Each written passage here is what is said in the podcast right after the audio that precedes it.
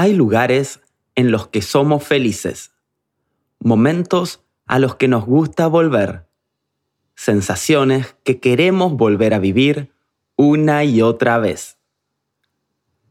Estar parado detrás de la línea de salida de esa carrera que tanto nos emociona, o de ese camino que se abre por la montaña, mirando ese horizonte al que nos proponemos llegar.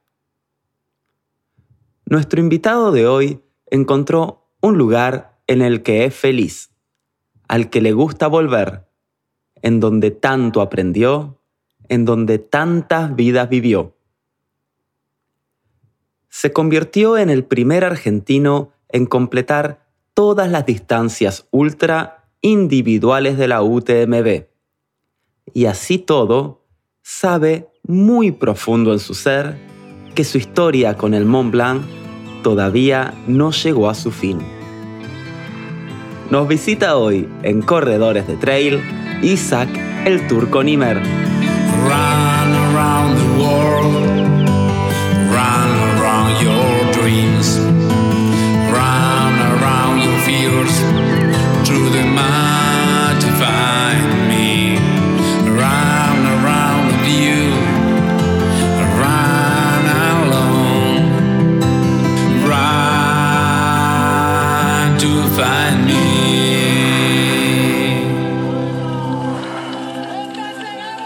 Hola Isaac, ¿qué tal? ¿Cómo estás?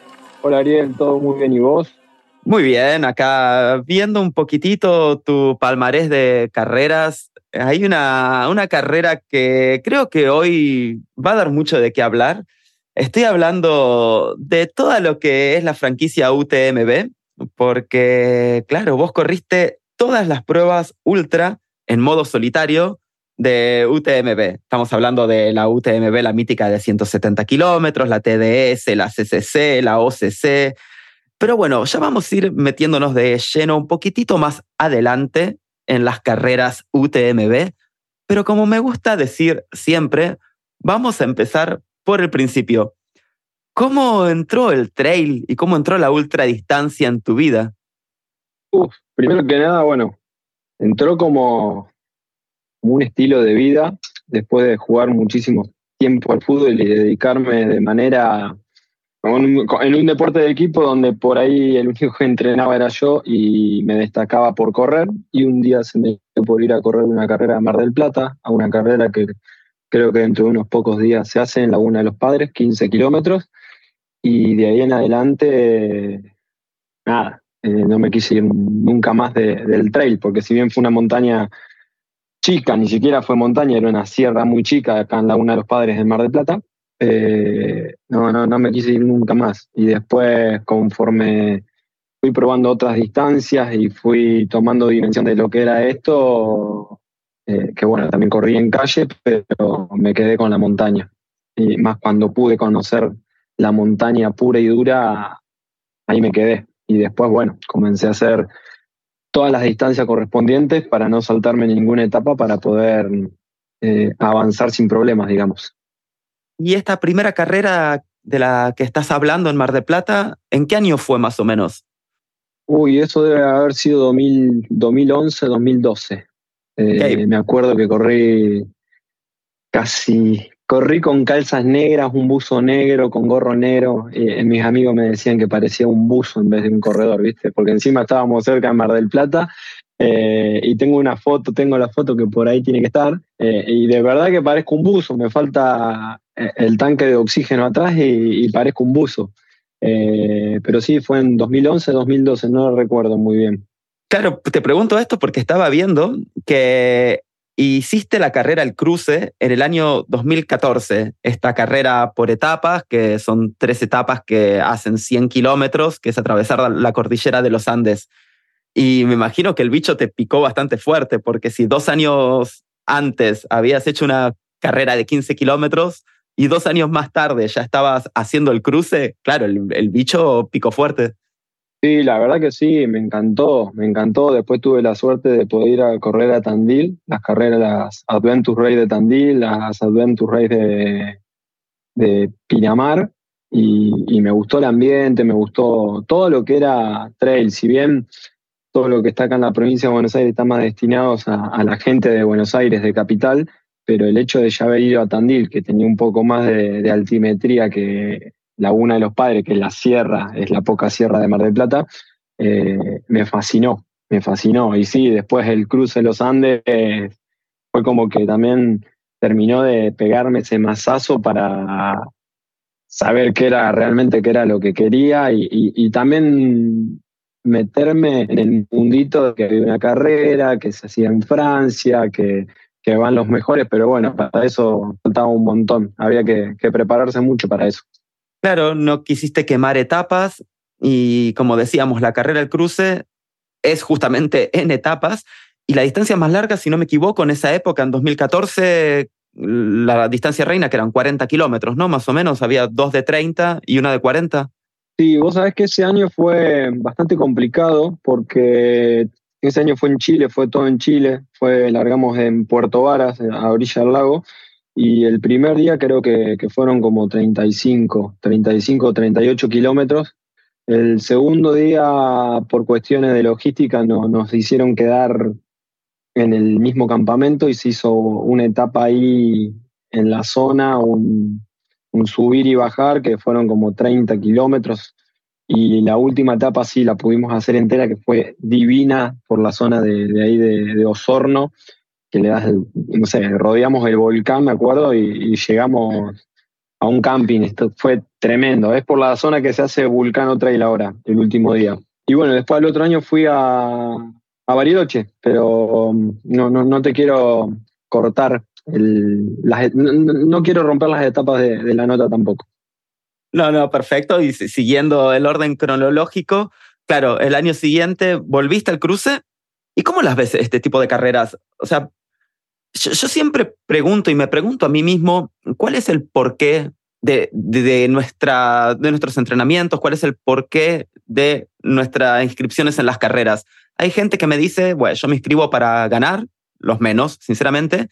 Y eh, yo, por ejemplo, me inscribo en las carreras porque me gusta vivir aventuras. Y en nuestras vidas cotidianas y modernas, muy pocas aventuras se viven. Y en las carreras de trail y en las carreras de ultra, es eso, pasan tantas cosas, se viven tantas cosas diferentes. Y esa es mi, mi respuesta de por qué corro distancias tan largas. ¿Vos cuál es tu, tu why? ¿Cuál es tu por qué?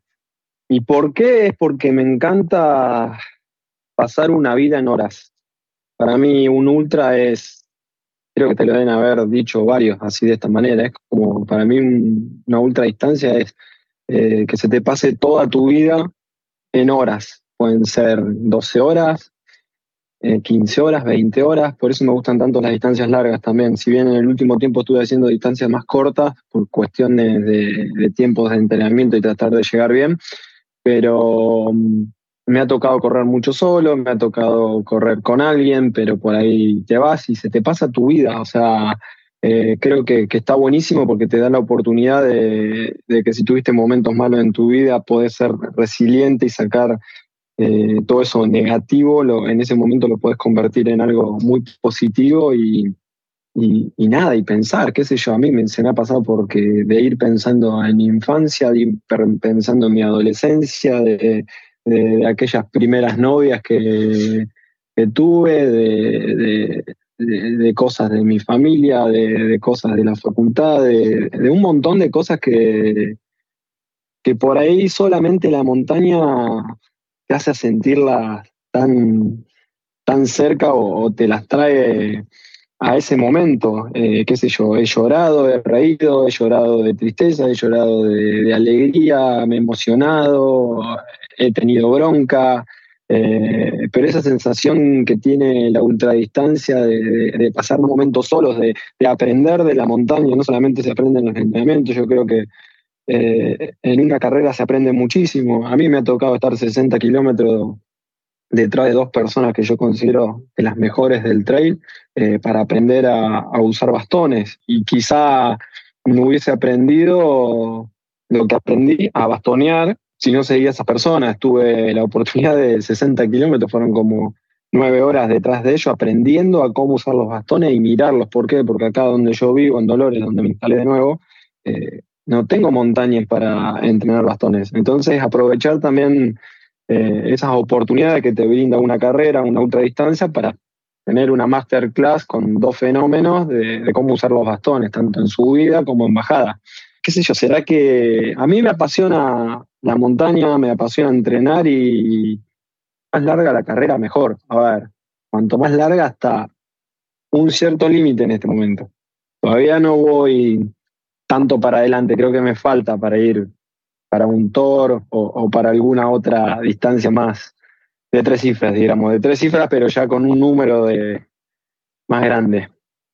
Bueno, igual, claro, estábamos en 2014, 2015, y siguiendo en tu palmarés, avanzando un poquitito cronológicamente, veo una carrera de 75 kilómetros que es Conociendo la Pachamama.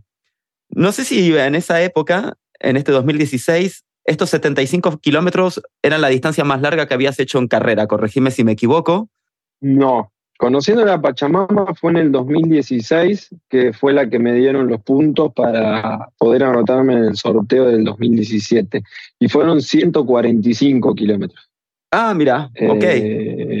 145. Eh, eh, mi primer carrera ultra fue en el 2015, creo, o 2014, los 63 kilómetros, que fueron 68 de Utachi. Eh, Amanecer come chingón. Después, Amanecer como chingón. Y si mal no recuerdo, después ese mismo año me fui a Yabotí, a 90 kilómetros. Creo que fue así. Eh, eh, en este momento no, no, no, no recuerdo bien, pero que yo quería hacer las cosas bien, digamos. Eh, no me quería saltar etapas, sabía que tenía que ir sumando de a 10, 15 o 20 kilómetros por, por ultra. Y creo que fue así. La primera ultra fueron de 53 y yo creo que ya había corrido 42, que bueno, había corrido 42 kilómetros de calle, muchos 21, había hecho entrenamientos de 30, corrí 42 de calle dos veces, creo. Y después sí me metí a la, a la ultra. Eh, y en ese entonces todo lo que entrenaba lo entrenaba en Dolores, acá en un puente. Eh, yo soy del Llano, ahora estoy acá en Dolores en este momento. Después, quizás, no sé. Bien, bien, bien. Y bueno, pregunta obligada. ¿Cuándo empezaste a ver o a conocer esto de UTMB? ¿Cuándo se te pasó por la cabeza la posibilidad de decir, bueno, igual eh, podría llegar algún día a correr UTMB? Mira, eh, en esa primera UTACH todavía estaba Dani Estefanía. Eh, que me acuerdo que, en la entrega de premios, donde él estaba muy ocupado y la gente estaba como muy alborotada porque se habían pasado de kilómetros y demás, eh, ese señor que ya no está, que era un referente en ese momento, se tomó 30 minutos de, todo, o sea, se, tomó, se hizo una burbuja en todo ese eh, espectáculo que había para, aconsejarme, diciendo de que vaya de a poco, que que, había una carrera que está buenísima, que, la mire como un objetivo a futuro, eh, pero que tenía que trabajar mucho, eh, que tenía que hacer las cosas bien. Eh, y bueno, ahí me enteré que existía eso, después empecé a investigar. estaba el fenómeno Killian, muy, muy, pero muy, muy, muy de moda, más moda de que ahora, digamos. Y, bueno, empecé a, investigar quiénes corrían, ahí me puse al tanto de los corredores que había, de cómo entrenaban, de dónde, qué era lo que hacían. Y yo dije, bueno, algún día voy a ir, eh, o, quiero llegar ahí. Eh, el primer objetivo fue juntar los puntos, que no era, en ese momento no era tan fácil, ahora por ahí está un poquito más, más fácil. Pero en ese momento tenía que correr carreras de más de 80 kilómetros para tener cinco puntos eh, cinco puntos ITRA, que era lo que te determinaba la, dificultad de la carrera, te daban esos puntajes. Y bueno, fue el 2015 para buscar tantos puntos, para llegar a los 12, creo que te, pedían 12 en ese momento, 12 o 15. Eh, que bueno, no pude ir a Yabotí porque me lesioné, entonces ese año no, no pude lograr los puntos. Y bueno, en 2016 me, propuse armar un año calendario para juntar en tres carreras esos puntos y, bueno, poder anotarme para el 2017. Y en el 2017 se te dio, te anotaste en la distancia UTMB, recordemos, son 170 kilómetros con 10.000 metros de desnivel positivo acumulados y cumplió con las expectativas esta UTMB del 2017. Sí, la verdad que sí. Mira, y en este momento bueno te vas a dar cuenta, pero se me pone la piel de gallina, porque todavía no puedo creer lo que lo ve hasta ahora. Imagínate que, que nada, fue increíble el proceso. Yo valoro muchísimo los procesos. Yo creo que si sos disciplinado, sos constante, haces las cosas bien, las cosas te van a salir bien. Eh, sí que cumplió las expectativas, yo no podía creer que, estaba ahí. Eh, me acuerdo que también fue, fuimos un montón de argentinos, compartimos el hostel, éramos ocho argentinos, era, era como la legión argentina, eh, fue tremendo. Y sí, la verdad que cumplió las expectativas, llegué, yo siempre he puesto, soy bastante conservador porque a mí me gusta cumplir, me gusta llegar siempre. Eh, por ahí no cumplí con las expectativas del tiempo que tenía planteado porque el clima no me lo permitió. Hubo que tomar la decisión o, arriesgar o llegar y preferí llegar. Eh, y sí, yo no lo podía creer. O sea, estaba Kilian, estaba François, estaba Zach Miller, estaban todos los que están ahora, pero más jóvenes, digamos. Eh, y toda la semana, todo el evento, fue un viaje espectacular con, un amigo que es de Córdoba, de Belville, donde, bueno, después de la carrera turisteamos un poco. Ya ahora, después, no nos podemos permitir tanto turismo, pero sí que cumplió las expectativas. Es más, de hecho, quiero volver, quiero la revancha en el UTMB. Creo que lo próximo es, eso. Eh, de, de, bajar las 30 horas, que, fue el objetivo principal y no lo pude cumplir porque llovió un montón, hubo cambios. Mira, ese año fue el mismo circuito, el mismo recorrido que este año. Eh, en vez de entrar por Col de Montes a la TT Benz y Flecher, eh, nos pasaron para abajo. De Bayorcín hicimos como 3 kilómetros de más por abajo y nos metían el mismo sendero de, de este año para enganchar Flecher y no TT Benz. Eh, o sea que lo de Jim Wesley no tiene el récord este año. El récord oficial no lo tiene todavía. Igual, eh, lo de este año, eh, este año imagino que los europeos se deben sentir un poquito tocados en el orgullo porque dos americanos habiendo ganado la UTMB es algo, bueno, primera vez que se ve. Sí, pero dos americanos que se dedicaron mucho sí. y hablan poco. Y yo siempre digo que el éxito es el mejor amigo del éxito. Perdón, que el silencio es el mejor amigo del éxito. Ellos se fueron, entrenaron, entrenaron, entrenaron. Eh, y bueno, ahí están los resultados. Cuando vos te dedicas y tenés algo muy, muy, muy claro, creo que tarde o temprano las cosas se te dan. Y la verdad que yo me alegré un montón. Eh, no nos olvidemos que somos americanos nosotros. Si bien estamos un poquito más abajo, pero seguimos siendo americanos. Sí, sí. Y además, tanto Courtney como, como Jim Wensley son dos corredores exquisitos, la verdad, los dos son, dos bestias. Y, y sí, la, verdad hicieron muy bien su trabajo, como bien decías. Pero bueno, a ver, UTMB entonces 2017 cumplió las expectativas y me imagino que te gustó mucho todo esto, porque no sé si fue ahí cuando se empezó a generar en tu cabeza esto de querer completar todas las distancias, porque en el 2018 volviste e hiciste la TDS, mal llamada, como digo siempre, la hermana menor, pero hiciste un circuito que después lo cambiaron, porque ese año, en 2018, hiciste un circuito de 122 kilómetros, con más o menos 7.000 metros. ¿Qué, qué, tal esta TDS mal llamada la hermana menor? Oh, es durísima la TDS. Y yo me acuerdo eh, que sí, dije, bueno, me voy a anotar en la TDS porque después que terminé UTMB dije, quiero correr todas, quiero ver de qué se trata esto, me encantaría me encantaría hacer todas. Y, me acuerdo, tengo un amigo jujeño, Álvaro Pugliese, que organiza carreras en, Jujuy.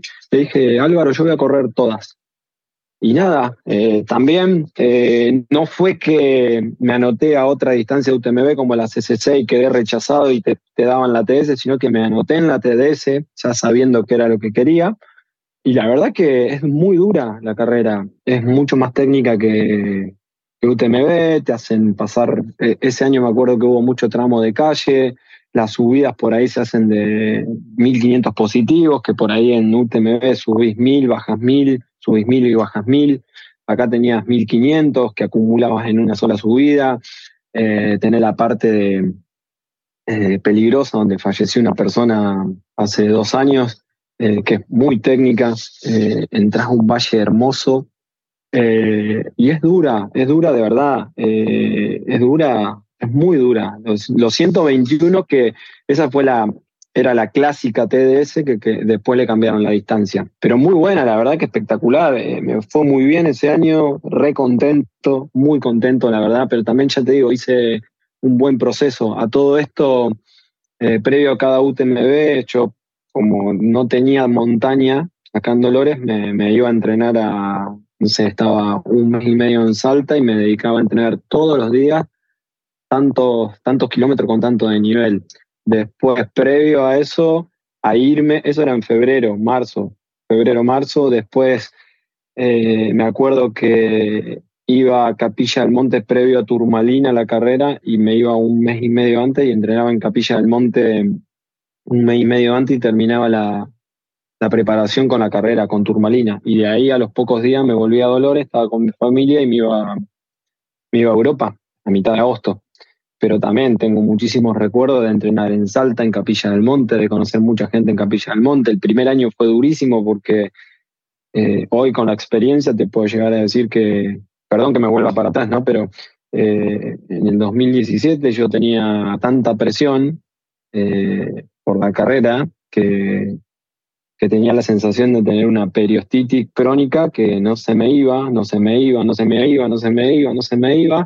Y mi entrenador, que mi entrenador le debo todo, porque me ha formado como persona y como atleta, me dijo, andate un mes y medio a Capilla del Monte y hace todos los días 18 kilómetros con 500 positivos.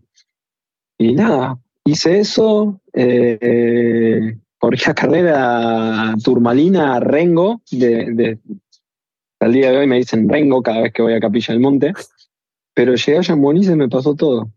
Mira. Y pude terminar la carrera. Y eso es, creo que es eh, la presión que uno se pone, porque me había hecho todos los estudios y no tenía nada, y es la, es la cabeza, es la cabeza que, que, que hay que aprender a manejarla. Hay que aprender a manejar esa presión interna por ahí gracias a Dios yo no tengo presión por otros lados, sino la presión que se pone uno para conseguir los objetivos, pero eh, fue muy loco, eso tuve dos meses con, pensando que no iba a poder correr. Y sin embargo llegué a Chamonix, se me pasó, corrí sin dolor y volví y, nada, y después pude hacer un gran, terminar bien el 2017 y encarar muy bien el proceso para la TDS del 2018 que, tampoco fue fácil, porque también me volví a Salta, volví a Capilla del Monte, fue como que tengo mis cábalas, esa de, ir al norte, de, ir a Córdoba, eh, y también salió una muy buena carrera, una carrera hermosa. La verdad que la TDS, la mal llamada la hermana menor, es, te podría decir que está a la altura de la hermana mayor, y más la de ahora. Claro, la de ahora es avanzamos un año más en el tiempo, un salto cronológico más. Y hiciste la TDS también del 2019 con la distancia más o menos actual, que es 145 kilómetros y más de 9.000 metros de desnivel positivo. Recordemos que la UTMB en 170 kilómetros tiene 10.000, esta en 145 tiene casi el mismo desnivel. Y sí, lo estábamos hablando con la Flaca Vargas en el episodio anterior que sí es mucho más masiva y todo el mundo quiere terminar UTMB, pero si la misma cantidad, decía ella, de gente se inscribe en TDS, la terminaría muchísima, muchísima menos gente. Muchísimo. Cuando salió la TDS de 145, yo dije, bueno, si dije que iba a hacer todas, tengo que hacer esta. Eh, no me podía achicar. Si bien tenía la CCC, que por ahí tenía los puntos, tenía todo como para entrar al sorteo, dije, no, tengo que correr la, de 145. Eh, es como que yo tengo mi, muletilla diciendo y haciendo. Si dije que iba a hacer todas, bueno, se cambió el circuito, hay que hacerla. Y bueno, ahí también me preparé, hice la misma preparación, me fui al norte. Al norte ese año me fui dos veces, me fui en enero, estuve todo enero, después me fui a mitad de mayo, me acuerdo, corrí Patagonia Run, porque bueno, en el medio siempre corría, mirá, yo siempre hago lo mismo, cuando voy a correr una distancia como UTMB de 170, 145 distancias largas, siempre he tratado de meter eh, las 100 millas de Patagonia Run acá, como preparación, como para tener un parámetro para ver cómo estoy y como para tener en el mismo año la distancia como para ver si puedo asimilar bien después los entrenos. Entonces me mataba entrenando previo a Patagonia Run, veía cómo, cómo me iba y ver más o menos como tener una referencia. Si bien después el circuito totalmente diferente a, Patagonia Ram, te deja correr, pero bueno, te mata el desnivel. Es la carrera más dura que corrí en mi vida. Es durísima. Y encima cuando vos ya corriste los 121 y más o menos conoces eh, el circuito eh, y vos estás viendo todo lo que le están agregando, te querés matar. O sea, porque la bajada a Bufor son 10 kilómetros donde te descolgas casi, no sé si 1500 positivos en un sendero de piedras, piedras, piedras, piedras, piedras. Vos estás viendo el gimnasio, estás escuchando la música y no llegas nunca más, no llegas nunca más y vas corriendo eh, con faldeo donde vas cargando la cintilla iliotibial y después vas cargando la otra y, y tenés pinos y tenés piedras y nunca llegas al gimnasio. Y después te toca seguir, que para llegar a Le Constamin, me acuerdo, eh, yo me acordaba de la bajada, que me acuerdo que era una trampa para osos porque tenía eh, ramas, cañas, eh, raíces, piedras. Escuchás el río, pero nunca llegás al río. Y me acuerdo que ese año, claro, como que tenían que sumar distancia, hicieron como un doble kilómetro vertical, porque no me acuerdo en qué puesto, empezamos a subir y subimos, y después seguimos subiendo. Y después nos íbamos, claro, seguíamos subiendo para llegar a, la bajada de Buford. Y eso te va matando mentalmente, tenés que estar muy fuerte mentalmente para, para poder soportar eso, porque vos ves que, bueno, para acá empezábamos a bajar, no, y había que seguir subiendo, seguir subiendo, seguir subiendo, seguir subiendo, después la bajada de Buford que, que te mata. Bueno, y ahí tuve un inconveniente, porque todo esto lo corrí sin asistencia, como la flaca, y después, bueno, se venían tres cotitas que parece que son chiquititas, pero bueno, cada cotita que, que son tres cotitas que se ven antes del Constamin son 400 positivos, bajas 200, subís 400, bajas 200 y subís casi 400 de nuevo hasta llegar al Constamin, esa bajada larga. Y cuando estás llegando al Constamin te hacen volver para atrás. Unos 4 kilómetros para hacer otros 4 para, para adelante. Y claro, y después del Constamin se te viene el col de Tricot que el que conoce es durísimo. Y ahí fue la primera y única vez que se me ocurrió en toda mi carrera deportiva abandonar, porque estaba mentalmente roto, estaba muy cansado y se venía el col de tricot. Y un colega español me dijo, venga turco, vamos, eh, que vienes bien. Y veníamos bien, el tema es que yo sabía lo que se venía.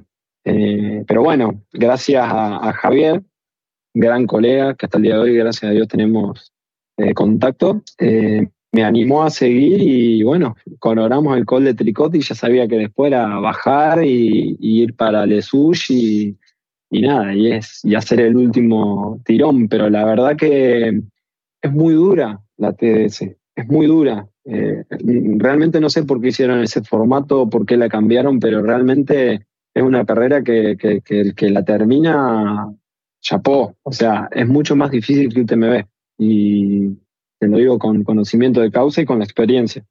Sí, sí, todos los corredores que hicieron las dos, TDS y UTMB, coinciden en eso, que es mucho más difícil la, la TDS que la UTMB. Y bueno, después en esto, estábamos en 2019, TDS 145, más de 9.000 metros de desnivel positivo acumulado, y llega la bendita pandemia. Así oh. que no hubo UTMB ni en 2020 ni en 2021, pero te atrapaste en 2022 porque estaba viendo que metiste un par de carreras europeas buenísimas en 2022. Estoy hablando de la Lavaredo, carrera muy técnica, con un nivel espectacular, 120 kilómetros, y otra carrera que también está buenísima, la Valdarán. Todo eso antes de posicionarte en la línea de salida de la CCC, que es esta carrera también UTMB, 100 kilómetros y más o menos 6.000 metros de desnivel positivo acumulados. Eh, me imagino que este 2022 fue un año soñado, ¿no? Pudiendo haber hecho tantas carreras. La verdad que sí. Eh, sí, y tampoco, bueno, no dejemos pasar que después de las dos TDS hice Ultra Pirineu. Hice la de 116 con la flaca Varga, corrimos los dos juntos. Y en el 2019 hice el Ultra Pirineu de 96, la que se hace ahora, la, la del circuito de Cabal del Benz, con la flaca también. Imagínate si no la conozco la flaca.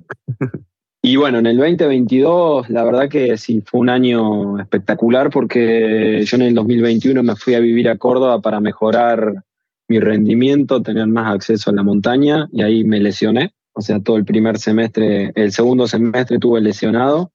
Entonces ahí dije, bueno, si querés correr todo lo que querés correr en el 2022, encima ya estaba anotado porque eh, las inscripciones las tenía del 2021 que no nos habían dejado viajar a nosotros los argentinos porque estábamos en zona de riesgo por la, por la pandemia, digamos. Entonces tenía eh, Lavaredo, Valdarán y, bueno, ya tenía confirmada la CCC. A todo esto, bueno, todo el segundo semestre del 2021 fue dedicarme a, a curarme, fue eh, gimnasio todos los días, doble turno de gimnasio, si no podía correr tenía que caminar. Eh, tenía, tengo la suerte que me invitan a las carreras, pero tenía que decir que no, porque decir que no, bueno, aprendí a decir que no, porque quizá antes corrías todo lo que se te pasaba y más cuando te invitan.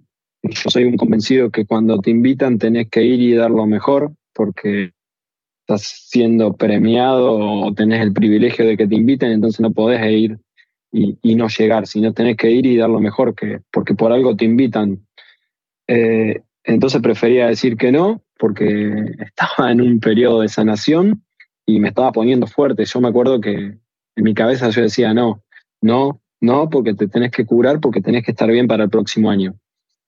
Y bueno, y así fue. En el 2022 eh, tuve una muy buena pretemporada, si se quiere, pero pretemporada corriendo en Bariloche. Corrí en marzo una carrera, que es el Paso Buriloche.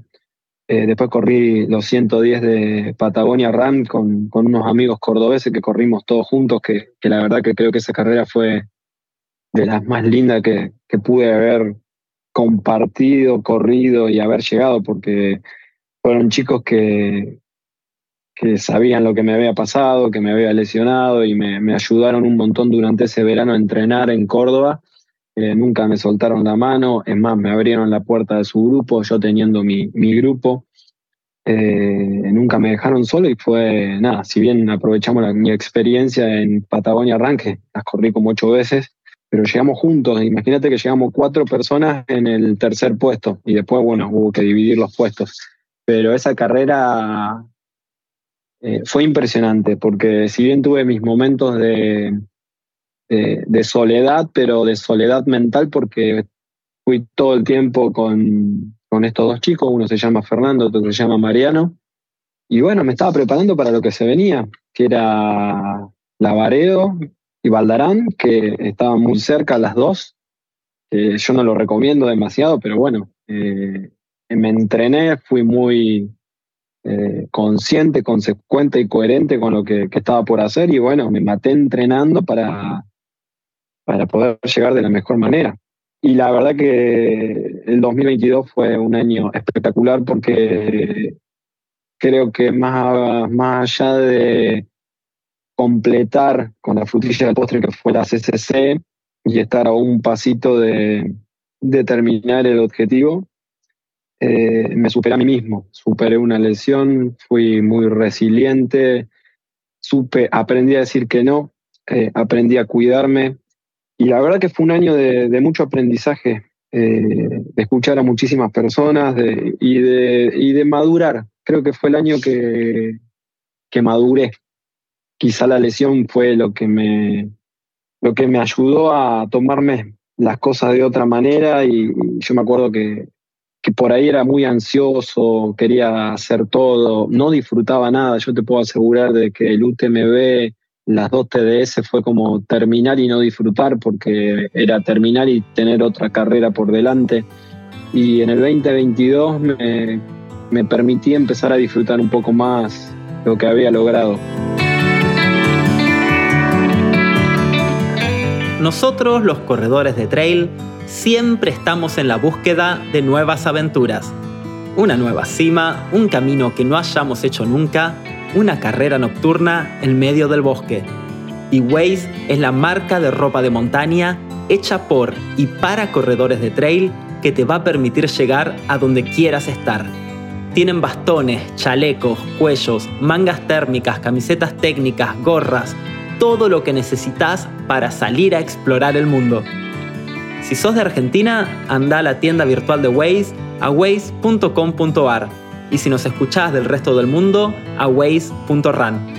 Los oyentes del podcast tienen un 10% de descuento en sus productos usando el código con las iniciales de corredores de trail. CDT 2023 todo en mayúscula. No dejes pasar la oportunidad de llevar la montaña en tu piel. Muy interesante esto que estás diciendo del aprendizaje de este 2022, de aprender a decir que no, todo lo que estás tocando también de, de la comunidad del trail, de tres personas terminar juntos una carrera, son esas cosas que suma o hace que nos guste cada vez más este deporte, este, este sentimiento de comunidad, este sentimiento de aprendizaje y este sentimiento de, de pasarse en cada carrera. Y sí, la verdad, como decíamos, año 2022, año soñado, Lavaredo, un par de días más tarde Valdarán y tener la posibilidad de quedarte entrenando en esas montañas, eso es un lujo.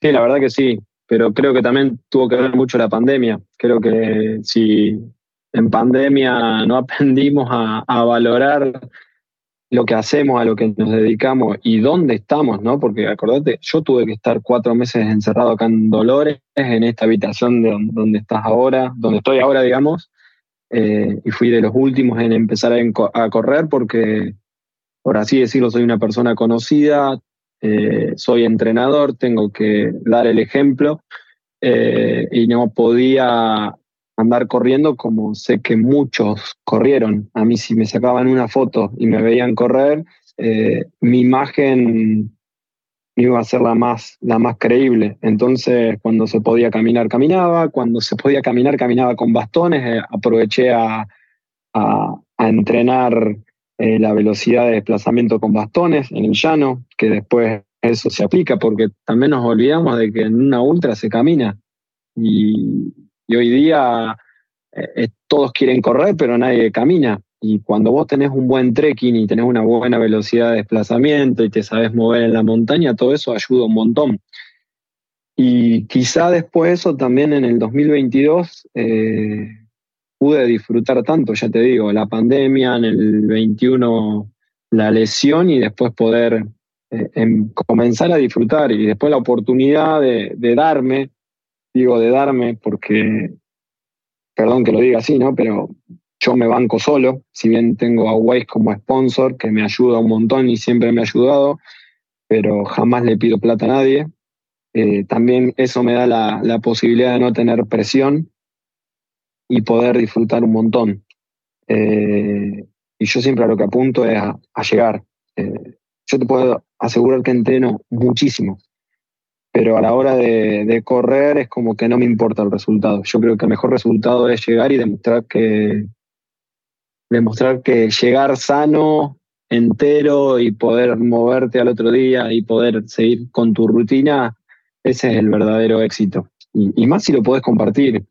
Y bueno, sí, estábamos en Chamonix, perdón. Eh, sí, tuve 50 días en Chamonix, entrené con con mi amigo Enzo Ferrari, hicimos la recorrida de los 100 kilómetros en dos días, hicimos de Courmayeur a, a eh, que mirá, ¿no? Lo que fue, porque también el segundo día salimos de Orsieres a Chamonix, ya era como que no hicimos la, el circuito de OCC, pero bueno, nos estábamos acercando. y, y, por eso creo que también cuando terminé la CCC disfruté tanto, porque que estaba un pasito de, de esto, de, lo que se venía en el 2023. Y la verdad que el 2022 fue un año, un año de, el 21, en el 2020, el 21, el 2022, por ahí el 2022 es como fue capitalizar todo lo que uno aprendió, ¿no?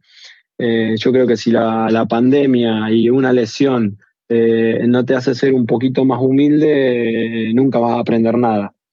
Y bueno, eh, Pudimos coronar la CCC, donde fue una llegada espectacular, que corrí con un argentino, Agustín Barabotti. Eh, hicimos un carrerón, nos super cuidamos entre los dos. Eh, y fue una fiesta. La verdad que fue una fiesta y, y nada, y había que esperar a, a diciembre para anotarse. Y claro, y habiendo hecho todas estas carreras, ya te quedaba una última de la distancia ultra eh, en modo solo. Estamos hablando de la OCC, que la terminaste hace relativamente poco y es esta carrera de 55 kilómetros y 3.500 metros de desnivel positivo. Y haciendo un paralelo con, con un corredor que hizo la ruta 40, que vino a contarlo en, en el podcast, la hizo en su totalidad, me imagino que cuando estabas haciendo los últimos kilómetros, me imagino yo, ¿eh? en mi cabeza, cuando estabas haciendo los últimos kilómetros de la OCC, no sé si tenías este sentimiento de decir, bueno, quiero terminar la carrera, pero por otro lado voy a haber hecho todas las distancias ultra solitarias y se me va a acabar un poquitito esa chispa. ¿Te pasó eso? Me pasó eso, me pasó de estar por primera vez en mi vida nervioso, eh, nervioso, a ver, eh, no ansioso, eh, si bien sí, la ansiedad siempre está, pero eh, yo tengo la seguridad de que como entreno, como entreno, eh, siempre que me pongo abajo de un arco estoy muy seguro, porque hice todo lo que tenía que hacer o hasta más. Pero esta era como que tenía, no sé, tenía miedo a, fracasar, digamos, tenía miedo a fallar. porque fueron muchísimos años, vos fíjate de lo que estamos hablando, de los años que venimos, y todos los años que, y las cosas que pasaron en dos años que no, no pudimos ir, ¿no? Eh, y si bien era la distancia más corta, que no es la distancia que a mí me queda cómoda, pero me moría de ganas de correr UTMB, te voy a ser honesto, me moría de ganas, tenía para entrar, pero yo dije que iba a hacer todas y esta era la, la, la oportunidad de hacer todas, entonces no lo dudé, me anoté en la OCC, entré y, sí, me pasó que primero que entrené muy bien, entrené muy específico para la distancia y me la tomé a disfrutar también. O sea, por otras carreras, si bien soy bastante conservador, como te dije, lo admito, pero me gusta, me gusta ser así, me gusta ser eficiente, me gusta ir y llegar, eh, porque cuesta mucho ir y, hay que ir y llegar. Eh, y en mi caso que me tengo que bancar todo yo, me cuesta tanto, y no estoy llorando, es una realidad de todos los argentinos, eh, no hay que fallar. Yo trato de ser lo más eficiente posible. Y por ahí sí, a ver, no te voy a negar, sí he recibido un montón de ayudas de personas, eh, pero ayudas no es que, te banquen todo, sino es que apoyo, qué sé yo, Waze, la verdad que me saco el sombrero, siempre me apoyaron, soy parte del equipo de diseño y desarrollo de Waze, investigación también, me dan esa oportunidad. Eh, pero hay un montón de gente, estos chicos con los que compartí Patagonia Run fueron parte de esto, la gente que, entrena conmigo, mis atletas, para mí no solamente es cumplir el sueño por mí, sino es invertir en ir y aprender, eh, porque toda esa experiencia después yo la transmito. Eh, para mí la mayor motivación es poder ir, llegar, aprender para luego transmitir, porque es el mejor curso que uno puede llegar a hacer. Eh, y poder haber ah, hecho los cinco niveles de, esta carrera, digamos, eh, está buenísimo. Y me pasó todo, me pasó de cuidarme, me pasó de, arriesgar un poco en las bajadas, me pasó de que estaba llegando a Argentier y yo ya me conocía el circuito y yo digo, no puede ser que me falten 15 kilómetros, no quiero que me falten 15, quiero que me falten más. Eh, pero a la vez tenía esa ansiedad de querer llegar. Y después cuando llegué a Flecher me quedé dos minutos charlando con, con los voluntarios en mi inglés indio y mi francés más digamos, sin faltar los respeto a los indígenas, ¿no? Eh, y encima, para que vos te dé una idea, en el 2022 yo me convertí en el local legend del tramo del segmento Flecher Chamonix. Imagínate si no me había entrenado esa, esa bajada. Y sí, si estuve 50 días en Chamonix, subía día por medio a la Flecher, me la tenía que aprender de memoria la bajada. Y cuando llegué a Flecher y empecé a bajar, así por la pista, por el camino, yo dije, no, no puede ser. No puede ser que se esté terminando todo esto. O sea, eh, se me vinieron, no se me vinieron, bueno, sí, se me vino toda la vida, pero también se me vinieron muy a flor de piel todos los años que, que entrené, de haber ido a Salta, de haber ido a, a Córdoba, a Bariloche, de haberme mudado a Bariloche, que bueno, en Bariloche en el después del 2020 lo tomé como una segunda casa porque tengo un amigo que es como un hermano, que es un gran corredor. Y nada, y tenía que hacerlo por ellos también, ¿no? Por todas esas personas que me bancan. Imagínate que soy tan autoexigente que cada vez que voy a un lugar y me prestan su casa, tengo que salir a entrenar todos los días porque un día de descanso para mí es como una falta de respeto para la persona que me está brindando su lugar. No puedo no puedo hacer que me vean no haciendo nada. Tengo que, tengo que tener la obligación de salir a entrenar para hacerle valer que, que, estoy comprometido con la causa 100%. Es como que si no entreno les falto el respeto. Eh, aunque ellos entienden que estoy entrenando para algo y que, que el descanso es parte de, pero para mí eso me compromete muchísimo más. Y nada, y después de la Flecher pasamos por, dos arroyos donde siempre cargaba agua entrenando y yo dije, mirá, ahora está este arroyo, después viene este arroyo, después viene la Floria, que ya te quedan cuatro kilómetros y ya se te pone mucho más fácil y mucho más corrible el sendero y, no sé, de la Floria hasta que pasás, hasta que cruzás el río en Chamonix, bueno, yo tenía los lentes, pero se me venían cayendo las lágrimas porque no era la carrera, eran los años. Y sí, no quería llegar. Eh, y creo que lo dije en todos lados, los últimos 50 metros me paré y caminé porque no quería llegar, pero sabía que tenía que llegar. Y nada, no, no lo puedo creer el día de hoy que no lo puedo creer. Eh, y si mirás ahí, bueno, esto no va a salir, ahí están arriba, están los cinco dorsales. Y tengo dorsales porque yo los chalecos y las remeras las regalo, no, no las tengo como son cosas materiales y a mí lo material no me importa. Entonces, a los chalecos siempre se los regalo a alguna persona que ha sido importante en ese proceso para cada carrera. Entonces, por lo general, eh, la remera va para mi kinesiólogo, que es un fenómeno, y el chaleco es para una persona importante. Y este chaleco queda en casa para mi vieja, que creo que es la que más se lo merece. Así que este último chaleco ni siquiera es mío, es de mi vieja, está acá en mi casa, pero es como el, fin de, No sé si es el fin de una historia, porque yo creo que voy a seguir ligado a UTMB. Lo que hablamos siempre y se repite mucho también en el podcast y me encanta, que los corredores de, trail somos súper agradecidos y, y eso está buenísimo.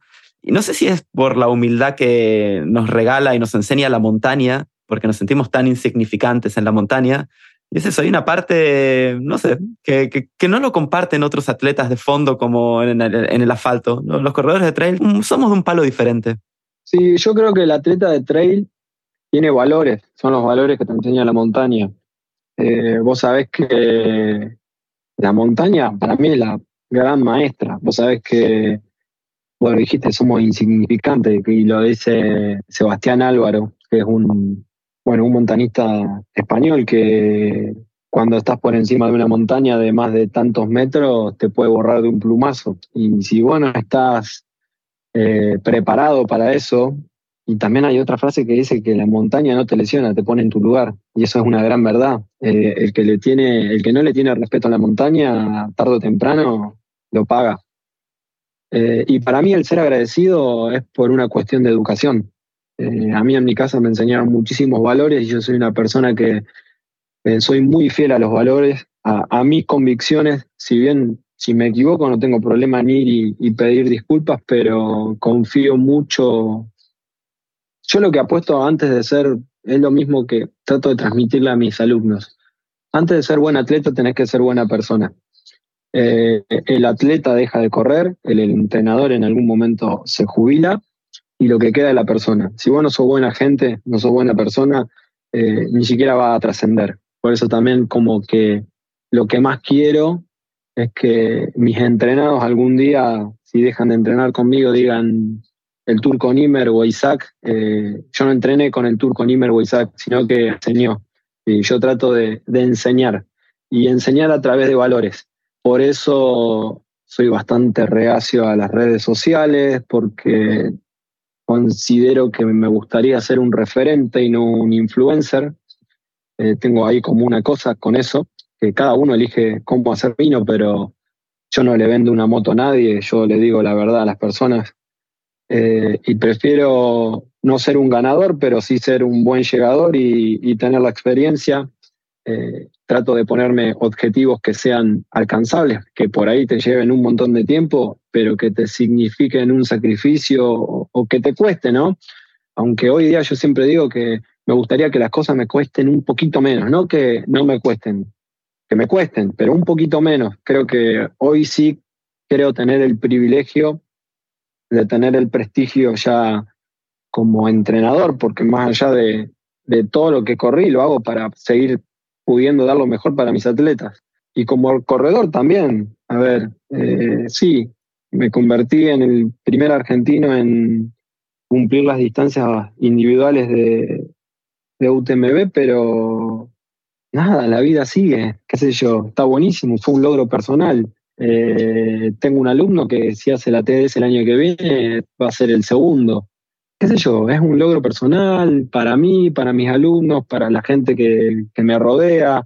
Eh, no lo hago para por nada más que sentirme orgulloso de mí, para que mi familia esté orgullosa y que mis atletas estén orgullosos y para que realmente sepa la gente de que soy un entrenador confiable. Creo que tengo muchos palmares que avalan mi experiencia, porque también estudié un montón, pero creo que si vos sos muy de los libros y no tenés la experiencia, no podés como eh, transmitir, eh, no sé, che, mirá, eh, en este kilómetro te puede llegar a pasar esto. Y a mí me pasó, me descompuse, me agarró un calambre, qué sé yo, si no tenés esa experiencia o, o cómo transmitirles eh, soluciones a, sus problemas que, se le pueden acontecer en ese momento, no son nada. Por eso yo creo mucho en la experiencia. Y la experiencia lograda en años, no en dos años. Qué sé yo, soy muy de la vieja escuela y, tengo la suerte y el privilegio de tener un gran entrenador que, que me ha formado y me ha hecho ser lo que soy y hacer las cosas como son y mantenerme siempre en tierra. Eh, quizá hace muchos años era como muy chispita, era de, hablar demasiado. Y hoy día, ya te digo, creo que, que maduré. Y no hay que demostrarle nada a nadie. Hay que ser feliz, eh, hacer lo que uno le gusta, plantearse los objetivos que cada uno quiere hacer. Pueden ser 5, 10, 20, 30 kilómetros, pero si te lo planteas, hacerlo bien. Eh, más que nada por salud. Porque si la pandemia no, no nos enseñó que tenemos que tener salud y con salud logramos todo, no aprendimos nada. Y hoy día yo entreno para poder estar lo más saludable posible y, poder cumplir estos objetivos, porque si no tengo la salud, mira si me pasaba esto en el, tenía toda esta oportunidad en el 2021, no hubiese podido correr nada. Y sin embargo, me dediqué seis meses a recuperarme y hoy día tengo algo que contar y está buenísimo. Y después de mucho tiempo me animo a hacer un postcard, a dar una nota, porque por ahí sentía de que no había logrado nada, pero creo que si esto ayuda a alguien a, motivarse, a, dedicarse de verdad, a entrenar de verdad, a buscar un referente que lo guíe, eh, está buenísimo, eh, porque les puedo asegurar que todo se puede. Además, es una historia alucinante para ser contada. La idea también del podcast es justamente eso, contar historias. Y la historia que nos estás contando está buenísima. Seguramente la gente la está escuchando mientras está corriendo o mientras esté en el auto yendo a correr o volviendo de correr. Y son esas historias que mm, te motivan a, superarse.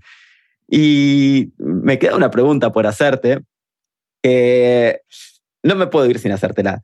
Estamos hablando de todas las distancias de UTMB ultra individuales, pero hay una distancia ultra UTMB que es en parejas. Estoy hablando de la PTL, que son 300 kilómetros y una burrada como 25.000 metros de desnivel positivo. ¿Se te pasó alguna vez por la cabeza hacer una locura semejante? Sí. De hecho, está la propuesta, estaría el equipo, pero no sé si es el año que viene. Creo que a mí me falta un poquito más. Necesito meterme, necesito curtirme más de montaña pura y dura, necesito hacer un entrenamiento necesito conocer a mis compañeros. Eh, yo quiero hacer todo bien, me gusta hacer las cosas bien. Eh, tengo la suerte de tener un amigo que siempre me recibe en Barcelona, que la hizo dos veces, también hace mucho el Tour de James y, lo escucho mucho. Eh, y me dijo que es una carrera totalmente diferente al UTMB, a, a lo que estoy acostumbrado yo a correr. Entonces, apelando a la experiencia de él y yo al querer hacer las cosas bien, creo que el año que viene no tendría que ser. Por ahí sí, en dos años. Ya te digo, mi idea, si puedo, es volver a, UTMB. Me encantaría poder correr UTMB para sacarme esa espina del 2017. Pero sí, sí tengo las propuestas, están los posibles equipos, está para correr de A3, para correr de 2, pero bueno, para correr de 3 eh, bueno, vos sabías que la regla es que los tres tienen que tener el UTMB hecho. Y por ahí a mí me encantaría hacerlo con una persona y le falta el UTMB. Entonces está en camino de quizá este año hacer el UTMB, el año que viene hacer el UTMB y por ahí en 25 hacer la PTL. Pero no te niego que sí, que la quiero hacer. La quiero hacer porque si si las vamos a hacer, las vamos a hacer a todas. También te digo la verdad, me encantaría hacer la MSC, eh, que no es ultra, pero ¿por qué no? Es una distancia más.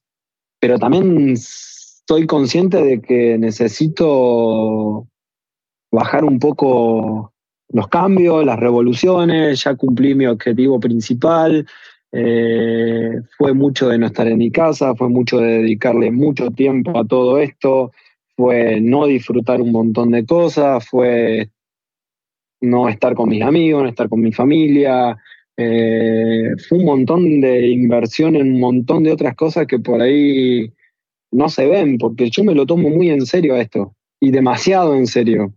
Eh, imagínate que tengo la suerte de que me busca gente para ir a UTMB y el objetivo de los demás es más fuerte que mi objetivo. Tienen que ir y llegar y dependen de uno, porque confían en uno. Entonces la confianza que me depositan en mí hace que, yo no me relaje nunca. Eh, y por ahí quiero hacer, el, no sé, el año que viene tengo, quiero estar más con en, el rol de entrenador que de corredor. Eh, correr voy a seguir corriendo, porque está en mí. Pero creo que también todo esto hay que capitalizarlo para bien, para, para, compartirlo, porque yo no me quiero morir y guardarme todo lo que aprendí. Eh, yo quiero compartirlo, pero compartirlo en gente que confía en mí. No es que, no, a ver, no tengo, sí, hablo del tema, me encanta hablar del tema, pero también uno elige con quién ahora. En un mundo donde todos quieren ya y todos quieren todo rápido, a mí me costó un montón, bueno, esmerate y que a vos también te cueste un poquito, porque no es que no te cueste, sino que tenés que aprender. Y a mí me costó un montón aprender. Y me pasaron un montón de cosas. Y, bueno, qué sé yo, no, te digo que todos tienen que hacer el mismo camino que yo, eh, pero sí se tienen que tomar el tiempo para no, no quemar etapas y, y cuidar la salud, porque si no están sanos no van a lograr nada. Totalmente de acuerdo y aprender de la montaña y madurar. Sí, sí, completamente de acuerdo. Bueno, Turco, me encanta escucharte, pero no te puedo dejar ir sin que antes pases por mis preguntas relámpago. Te cuento que es esto, son 10 preguntas en oposición que tenés que tratar de responder lo más rápido posible. Voy a poner un cronómetro y voy a tratar de leer las preguntas lo más rápido posible. Vos tenés que responder casi sin pensar. Vamos a ver qué es lo que sale. Para que pongo el cronómetro y cuando estés listo, empezamos. Dale. Empezamos en 3, 2, 1. Ruto trail.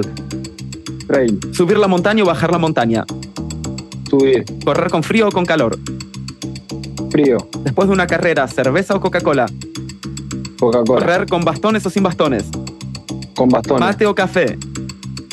Los dos. ¿40 kilómetros o 100 millas? 100 millas. ¿Villa Langostura o Chamonix? Chamonix. ¿Sándwich de jamón crudo o alfajor? Jamón crudo. ¿Terreno técnico o rápido? Técnico. 31 segundos. Muy bien. pero no te alcanzó para alcanzar al Tano Isola, que hizo 27 segundos cuando vino a hablar de la Barclay, pero hiciste, creo que Ah. debes estar en un top 3 o algo así, hiciste un tiempo muy, muy rápido. El Tano, el Tano la tiene clara hablando. Eh, se dedica a eso, digamos, es medio periodista, si mal no recuerdo. Me lo cruzo seguido en Salta, ¿eh? Lo veo. Aparte es compañero del Team Waze. Buen tipo además, y sí, sí, tiene, habla muy, muy bien y tiene una forma de contar historias que también me gusta mucho. Sí, sí, sí, la verdad que sí. Muy piola el Tano. Bueno, Isaac, la verdad me la pasé genial. Como te decía, muchísimas gracias por tomarte el tiempo de discutir de todo esto, de tus UTMB, de tu filosofía, de cómo ves el deporte, la montaña y la vida. Creo que quedaron unas frases y unas enseñanzas buenísimas. Bueno, ojalá que sí. Y bueno, eh, muchísimas gracias a vos. Eh, la verdad que, como te decía, estoy saliendo de mi zona de confort recién ahora, creo que me animo a esto. Eh, pero bueno, ahora es como que ya pasó todo y, y vuelvo al silencio, que, que es lo que me caracteriza. Isaac Turco Nimer, muchas gracias por pasar por los micrófonos de Corredores de Trail. Muchas gracias a vos, que estés muy, muy bien. Y saludos a todos. Y así pasó otro episodio de Corredores de Trail. Si te gustó el capítulo, no olvides de suscribirte dándole clic a la campanita. También podés seguirnos en Instagram para no perderte ningún nuevo episodio. También en Instagram podés proponernos nombres de atletas o de corredores que te gustaría escuchar en nuestros micrófonos. No me puedo ir sin antes agradecer a Matías Mayol por la producción del programa y a cada uno de ustedes que nos está escuchando. Espero que tengan una buena semana y nosotros nos vemos dentro de muy poco para un nuevo episodio de Corredores de Trail. Buen camino.